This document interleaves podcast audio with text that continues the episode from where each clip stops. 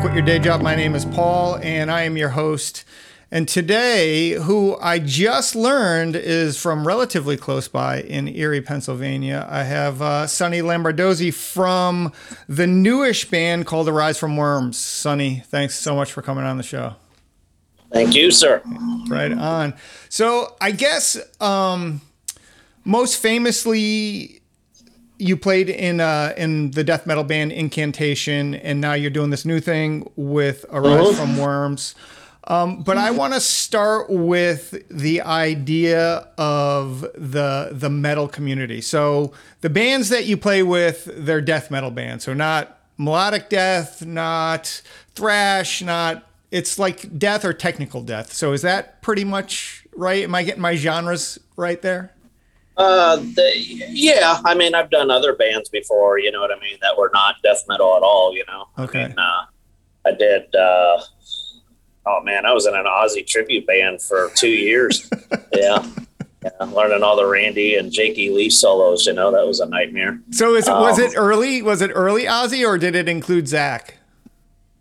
Uh, they did, well, at the time, I think we did like stuff off No Rest for the Wicked. Okay. Um, maybe uh, I can't think of the name, but it was really popular radio hit. No more tears, Okay, maybe. right. Uh, it was right around that uh, vein, but after that, I, I left. I just couldn't.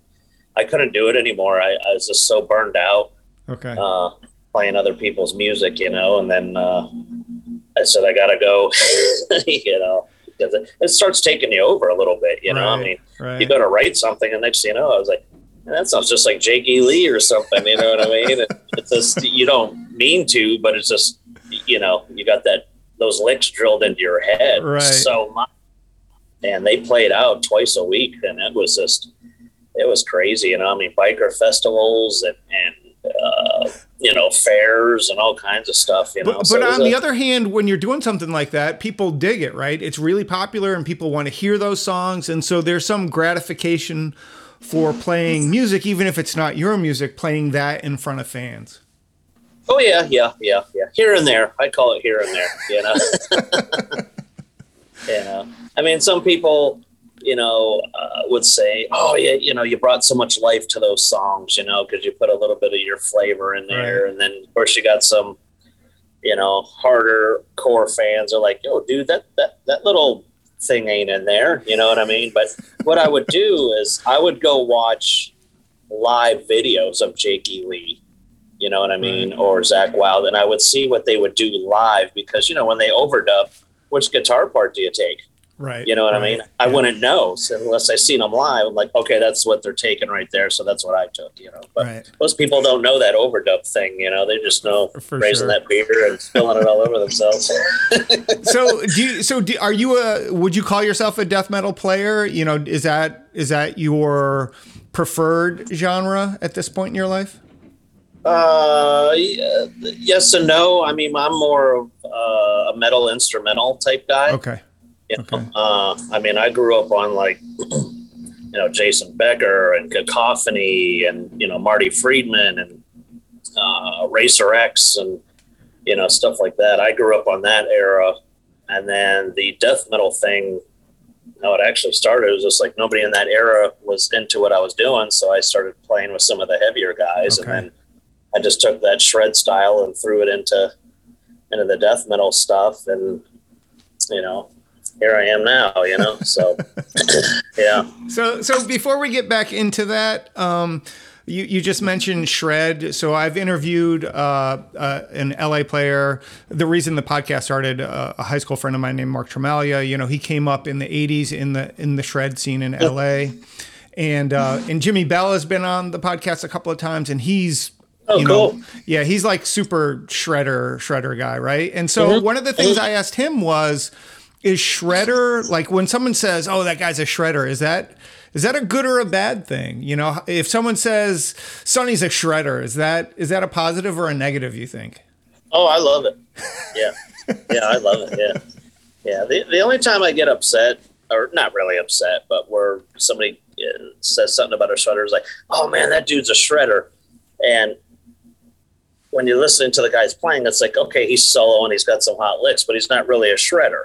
You know what I mean? Shred to me is is somebody's just, just got veins popping out of their neck and they're going for it and, and playing the craziest arpeggios and stuff. And, and compared to the guy that, uh, um, I said, well, no, he rips. You know what I mean? Yeah, he's a good, yeah. yeah. but he's not a shredder. You know what I mean? Right. Uh, type thing. So a lot of people get that confused. Like, oh, that guy shreds, and then, well, cool, I'll go check him out. So I go check him out. Like, oh yeah, he rips, but he's a little more of a Joe Satriani player, and Satriani's not really a shred metal dude. He's more of a rock licks. Right. Yeah. Right. If you know what I mean, you yeah, know what I mean. I, I definitely know what you mean. So if if we if we take that idea of of these descriptors, right, this descriptor language, um, and you apply it, especially to the to the metal scene, right? There's in in my opinion, being a punk rock guy, um, there's definitely some gatekeeping for punk rock. You know, that's Mm-hmm. You know, that's not punk or that's too punk or, you know, whatever. Right. Uh, but I, I definitely get the sense like in the metal community, there's a lot of that, that sort of gatekeeping, right? About what's, what's real metal and what's true metal and what the proper labels are, you know? Oh yeah. Yeah. And as we get older, especially for me, none of that shit matters, but it, it definitely matters to the people that are in the scene. And so you being very much involved in all of that, what, what's your take on this idea of gatekeeping and labels? Well, me, when I was on tour, we're, I can't remember the name of the band offhand, but you know, we're like, I was like, oh, okay, you know, I was playing some death metal and stuff. And I remember being corrected by this guy going, no, dude, it's blackened death metal now. And I was like, I was like, oh, okay. You know what I mean? I was like, you know, so when people say death metal, black metal, black and death metal, grindcore, uh, death grindcore. You know, I'm just like, dude, just call it metal and just be done with it. Right. That's just that style of the band. You know what I mean? That's yeah. you just call it metal, and that's that style of the band. I mean, back when I was younger, I didn't go, "Oh, Iron Maiden is uh, Egyptian metal." You know what I mean? You didn't do that. You just call it metal. You know, so. Uh, but that's what I do now too. I just like, no, it's metal. Right. You know what I mean? Uh, instrumental album, cool. It's an instrumental album. It's a metal album. You know, I don't, right. I don't do those label stuff at all anymore. You know, even with, um, you know, people go, "Oh man, do you djent?" You know, you're doing the djent stuff, and I was just like, yeah, I can understand how you're calling it djent, but at the same time, I mean, when Meshuggah first came out, we didn't call them djent; we just called them metal. Right. You know, hey, did you hear that metal band from from Sweden or wherever they're from? Yeah, yeah, yeah. Well, they got some cool uh, timing stuff. We didn't go, oh man, they djent. You, you know what I mean? It's just uh, uh, that's how I call it, you know. Yeah, or, or, yeah, you know. Yeah. I mean, with just like this one kid was just like, you know, okay, well, I'm in the pinch harmonics. Am I going to be? Am I? Oh, I, I'm pinch harmonic.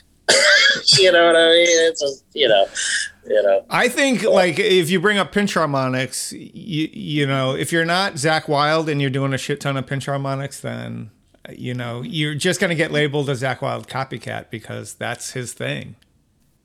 Yeah, yeah, they get that uh, a little bit here you know, with the cover bands in my hometown, you know, they'll do, especially that low F sharp or G or something, you know, they do that pinch harmonic there, you know, but then at the same time, you know, you got other guys doing the Eddie Van Halen pinch harmonics, right. you know, with the tremolo bar, you know, which people, you know, you know, it's just here and there. You know what I mean? Right. So, but I guess I guess that's a different genre. Pinch harmonic tremolo bar.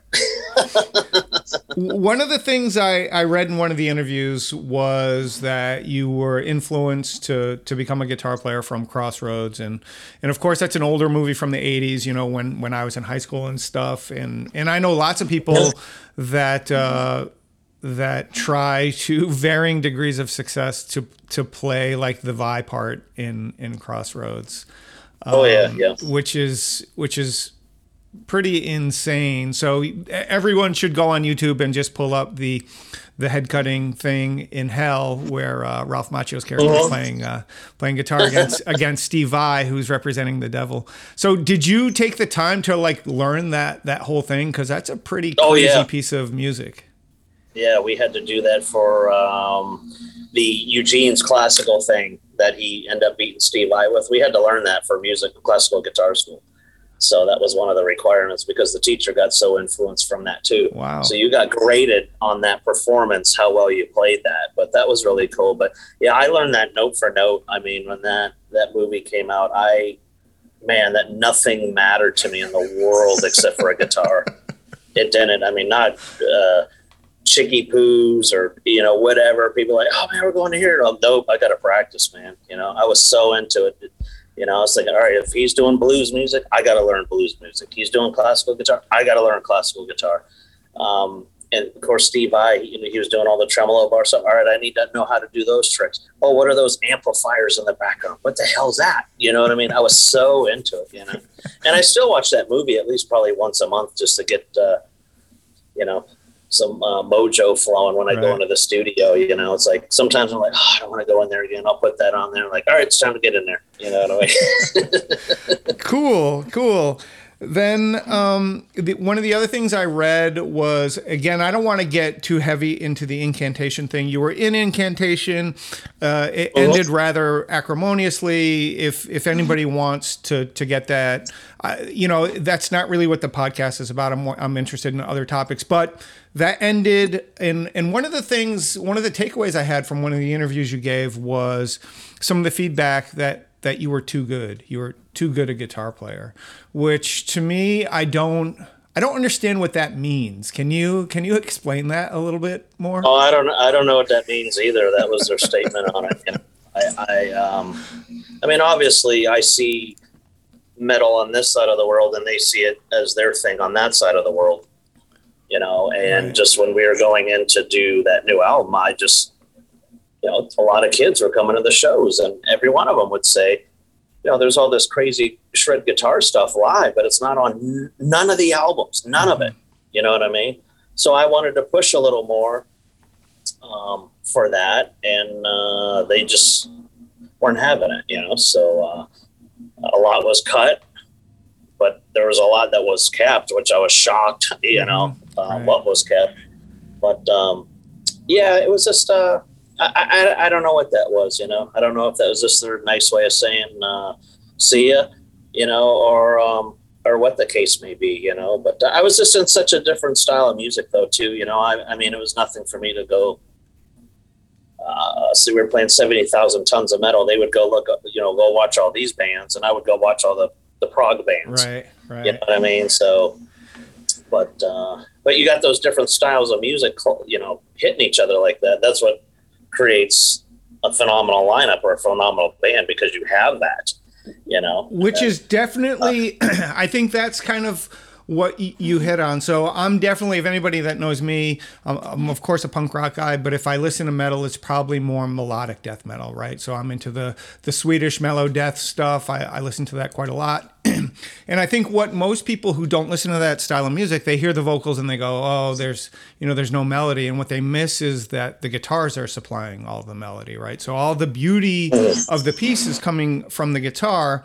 And when I listen to your your new stuff from um, Arise from Worms. Uh, so I'm, I don't know if I'm going to say this right, but Axes of the Voivode. Yep. Okay. Yep. Yep. Close enough. and and especially part two, right? In the middle of it, there's some really really interesting, like as you just said, more proggy guitar playing, right? And so mm-hmm. that doesn't necessarily fit with this idea of especially Florida death metal or that or that sort of 90s sort of style of death metal obituary and that sort of thing. But yeah. but I think you've really kind of combined this idea of some technical death or Florida death with these cool proggy guitar parts. So is that what Arise from Worms has given you the opportunity to do as you as you step away from the previous band? Um, it, it, it's hard to say. I mean, because I just went in the studio and just had to get this shit out of my head. You know, it was in my head forever. Right. You know, and uh, I always wanted to do a solo album from Incan, and just with the massive touring and doing another album, doing another album, another massive tour. Last thing I wanted to do was sit in a studio and, and record. Right. You know, I wanted to just chill out. But uh, I think a lot of it, a lot of this stuff was in my head, and uh, I could just finally do what I would hear there. You know what I mean? Mm-hmm. As far as the bass falling note for note on some of the lead parts and uh, doing that stuff. I, ne- I would never ever be able to do that within Incan. You know what I mean? Right. Um, like Steve, the singer uh, Tucker, you know, and he was just like, I don't even call this death metal, man. This is like, you know, prog technical metal something, you know. And he goes, just my voice, you know, my vocals are heavy, but he was like, the music is just so uh, different, you, you know, Yeah. uh, for, for him at least, you know, and, and a lot of people said that, that that was different, you know, they're like, well, it kind of had an old school feel to it, but, and then a modern feel to it, you yeah. know, Yeah. and stuff like that. Um, so I just wrote what, what was in my head and uh, it just started coming out and then I just started building off of it, you know, and now, you know, those four tunes, you know, released and then we're already, well, the drums are already done and the rhythm guitar is already done for the, for the full length. So, and then I was talking to Flo and he was like, I think these newer songs are even 10 times harder than I've ever done, you know, because the last two songs that I wrote for the full length, but I didn't play it on guitar. I wrote it all on paper. I wrote it all out Okay. and then went in and started recording it. And then some of the stuff was beyond my capability. oh, I was like, holy shit, what did I write here? So it took me a while to get some of that, you know? So, So th- so then what do you do? You just you just practice what you've composed and and try to get it to the best of your ability, or is that yeah, I'll, I'll manuscript the whole thing. You know what I mean? And then I'll go in the studio and then I'll do sections of it. And then, uh, and sometimes what you writing on paper, it's not too good. So you got to go back and move things around. right? you know, and, and stuff like that. But I, I probably spent two months on one song, just writing it all out on paper, and then another two and a half months trying to learn how to play what the hell I wrote. no? Uh, so you, you mentioned Steve Tucker, and I know that that Dallas Okay. from from Nile is on the record. Um, and uh, you know, if you read some of the interviews or some of the descriptors, it's like supergroup is thrown around, so death metal supergroup. So, so what's the story there? How did you get the players players involved? Uh, well, me and Steve met on the last In-Can tour, and then we just talked about doing a few songs. You know, I said, hey, I got, and like I said, it was going to be a solo project. So I was like, hey, you'd be interested in singing on it, you know? And he was just like, yeah, I'll be down to do a few songs. So he agreed. And then uh, the drummer we were going to get, whatever happened with that, uh, got blown out of proportion. So Steve uh, mentioned Flo. Okay. So I got a hold of Flo and he said, send me the track. So I did. And then he was in the studio the following week uh, recording. So, and then that's what we did there, you know. So, um, but that's how it came together. And then uh, I think Dallas, I think I just end up asking him if he wanted to do a guest, uh, guest guitar solo on it. And then uh, he did the solo and then um, I think some vocal work on the one song and then uh, but that's how that came apart with with all those all those dudes you know but you And so was it at it recorded all separately? Everybody just did their parts like where they where they were. yeah the drummer's probably eight hours into canada you know from the buffalo border so Right. he has a studio up there and then steve has his own so everybody has their own studio now so they can do get up off the couch do what they want to do when they're feeling good and then you know go back to it and stuff like that you know instead of you know because steve didn't want to go to a studio and be pressured you know Right. go go go go go and then Right. you're not getting exactly what you want, you know. So, Yeah. uh, but uh, that's how it went, you know. And then I could take the time on my guitar parts. I mean, uh, we decided to add one more song, and this last song I'm still working on.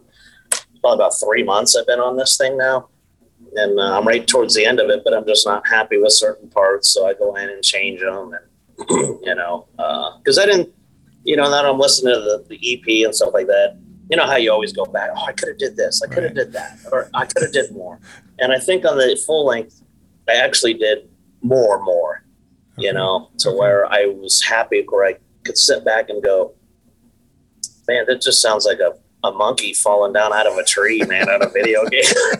I just i just always wanted to write a part like that but finally i let somebody listen to it. They're like dude that literally sounds like somebody falling out of a freaking tree you know hit every branch coming down. So i was like oh perfect.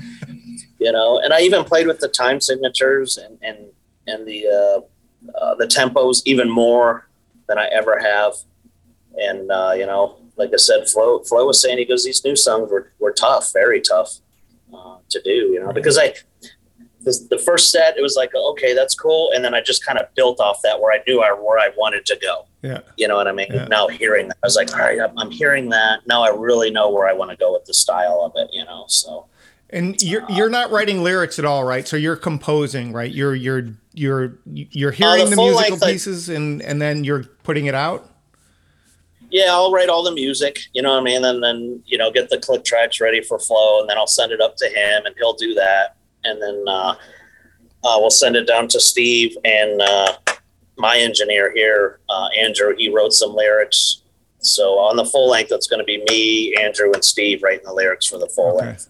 Is it just, even if I had a stupid sentence, you know, like four words, I wrote it down and I sent it to the guys. They're like, dude, just if something pops in your head, no matter if it's two words, Right. just send it because they might be able to build off that. You know what I mean? So I says this might not make sense. I never wrote lyrics before in my life. I was just so busy with the music, you know, and now I'm starting to kind of get into it. And then, you know, I'm watching how many uh, Lord of the Rings uh, movies to, you know,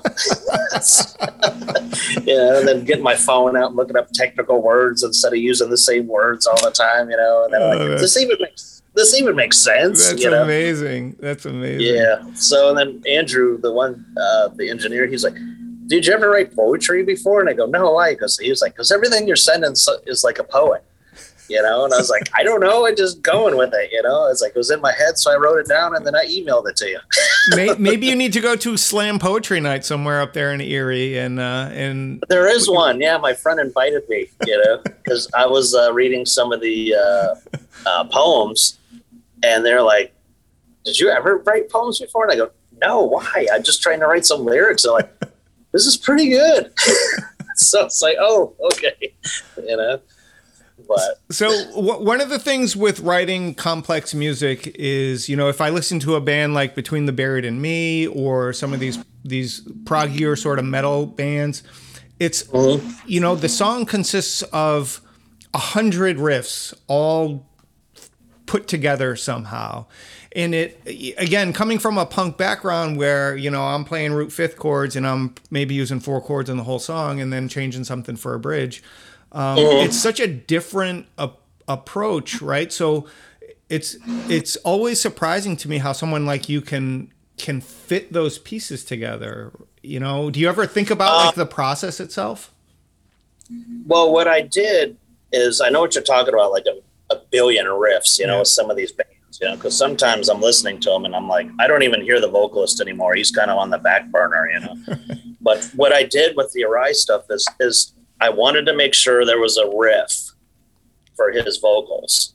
You know what I mean? And then put the the crazy stuff around it because I didn't want to take away from his vocal stuff. Okay. You know, if it was so technical and stuff like that, I says, no, I says, I want a riff. And I think that's what a lot of people liked about it. They said it was technical and crazy, but they says there's a friggin' riff when the singing's going on. Right. It's repeating and they can get into it and bang and move their head a little bit. Okay, I can dig this.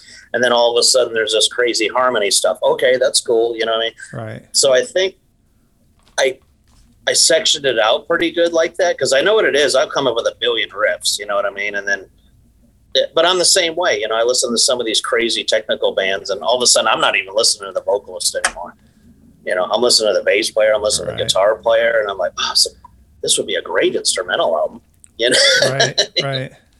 so Let, let's switch gears here and talk a little bit about Yep. touring. So you've done some pretty extensive touring, and I want to talk about some of the like the ability to make money when you're on a tour as a as a touring metal band. But before we get there, one of the things on your last incantation tour, you dealt with a lot of physical pain, right? And you didn't get a lot of sympathy. Again, this is coming from interviews that I read. You didn't get a lot of sympathy or empathy from from your bandmates.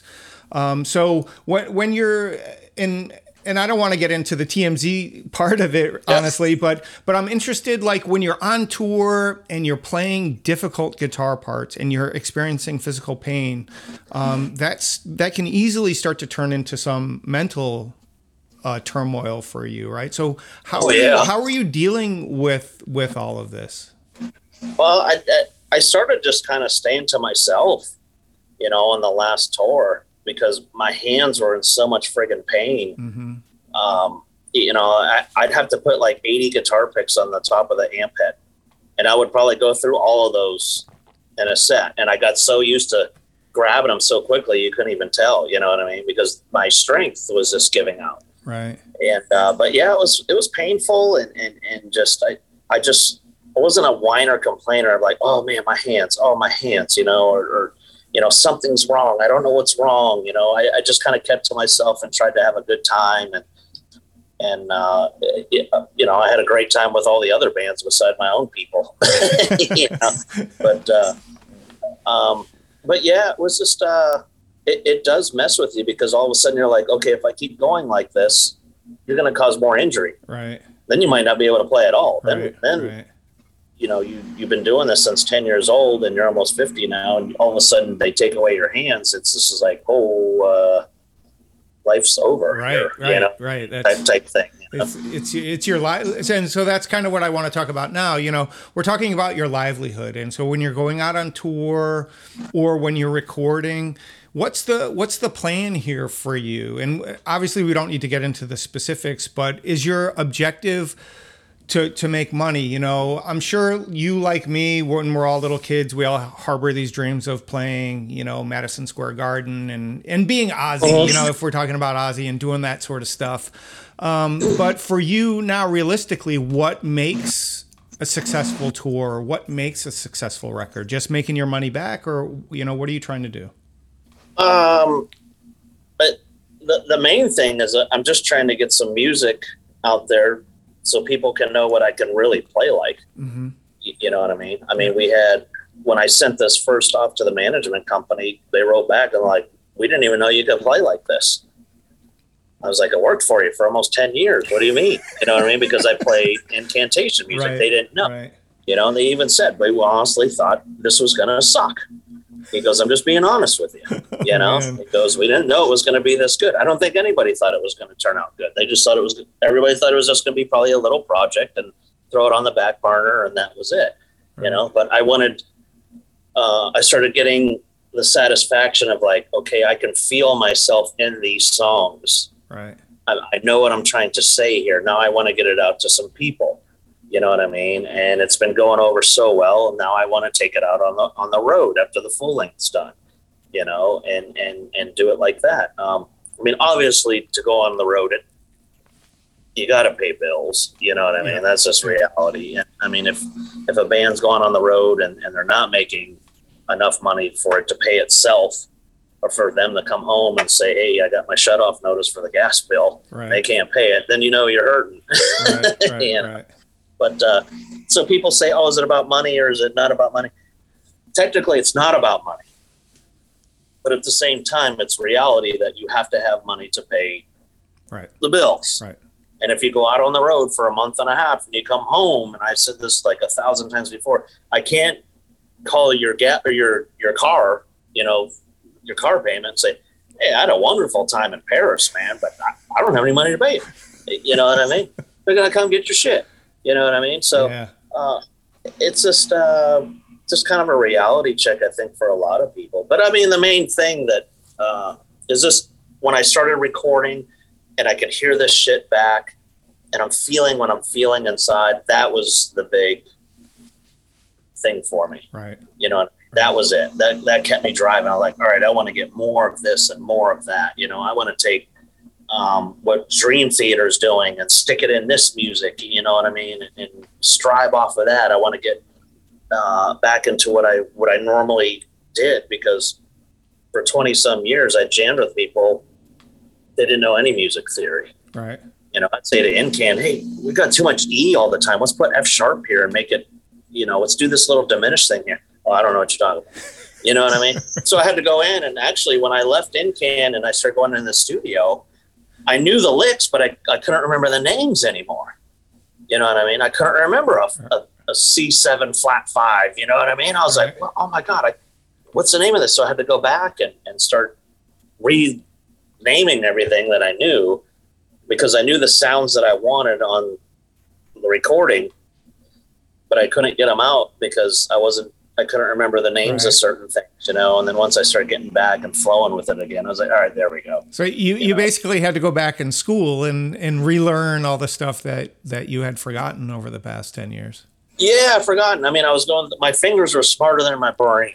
You know what I mean? My fingers would go, it'd be, you know, I'd be doing these sweeping arpeggios like crazy, you know, and people are like, oh, that's cool. What's that? What's the name of that? And I'd go, holy shit, I can't remember. You know what I mean? Nobody's asked me that in how long, you know? Um, so I had to go back and just learn the names of things and stuff like that, you know? Right. But uh, I mean, but it feels so good when you go in and you work hard on a riff or a, or an arpeggio sequence or something, and you lay it down on tape, and you can do that, and you don't have somebody come in and say that's too much. Yeah. Yeah. I will never go through that again. I, I just won't, you know, and that's what was happening with them. It was like, that's too much. And I kept saying, how can there be too much friggin' metal? Right. You know, more is more. How can know? there be It's too just- much metal? I think every Yeah. metalhead would agree with you. More metal Yeah. is better than less metal, right? Yeah. That's And it was just, it was just my, my, my personality and thing. For me, metal is a Marshall stack, your pedal, your guitar, screaming friggin' guitar solos or whatever it is. That's metal to me. right. Right. I'm not the type of guy that puts the goat horns up in the air and wave that around and go metal, metal, metal. I mean, yeah, okay, there's nothing wrong with that. You know what I mean? But I was always the guy. Oh man, this stack! Look at this stack. Well, you know, when I was a little kid, check out this friggin' pedal, man. You know, you know that vibe when you're younger. right. So you go into the music store and be like, look at that friggin' guitar, man. And you just you pick it up and you're like, like, you know, the gods gave you the sword. You know what I mean? Right. and and speaking of that, one last thing here be, before I let you go, Sonny. There's a Okay. picture. There's an older picture of you holding what I think is one of Michael Angelo Batio's like double double guitars with the two necks that go this way. Uh-huh. Did you yeah. ever did you ever play that thing? Yeah, I played that live quite a few times. Yeah. Yeah. Wow. There's uh there's I have his I have one of his original six strings Okay. and then my guitar company Halo uh, built me another one which is a double eight string. And that has the um the saw clown on it. Okay. Yeah. Yeah, and uh, they built that for me, and I'll tell you what, man, that's, you could do some wicked harmonies with that thing, man. You know, Well, maybe you could, but a normal person like me could not. well, it's it's easier than what you think. I mean, because the left hand will follow the right hand for harmonies. Okay. The hardest thing is holding the pick. You know, completely left-handed. You know what I mean? That's the hard part. But as far as like harmonies and stuff like that, yeah, you messing around with it for a couple of days, you'd be able to get it. You know, but um, I used to play it live, and then um, there'd be so many bands on tour or festivals or whatever. It was just it's a little bit harder to set up than just plugging in and playing. You got to have two separate amplifiers Right. and all that Right. stuff. It just became a pain in the in the in the rump roast, you know. And it was like, okay, we only got twenty minutes to jam. I, we would try and get the songs out more than you know a double guitar thing and stuff like that. So, uh, Right. but I still use it for harmonies in the in the studio because sometimes over over tracking, I'm not getting the same same vibe. Yeah. Yeah. You know, it sounds cool, but I was like, let me try it on the double guitar in the studio, and then they're like, oh, that sounds way more evil. So we'll keep that. That is that is truly truly insane. Um, Yeah. So as always, for everyone that's on on the show, everyone that's listening, I'll drop all the links in the podcast description. You can check it out. I, I definitely recommend it, even if you're not a metal guy. I think there, if you're into guitars, um, I think I think you'll dig it. I want to thank everyone who's listening and supporting the podcast. Your support is very much appreciated. Uh, thanks to Sonny uh, for you, for being on the show, man. It's been it's been great to talk to you. Yeah, thanks, buddy. I appreciate it.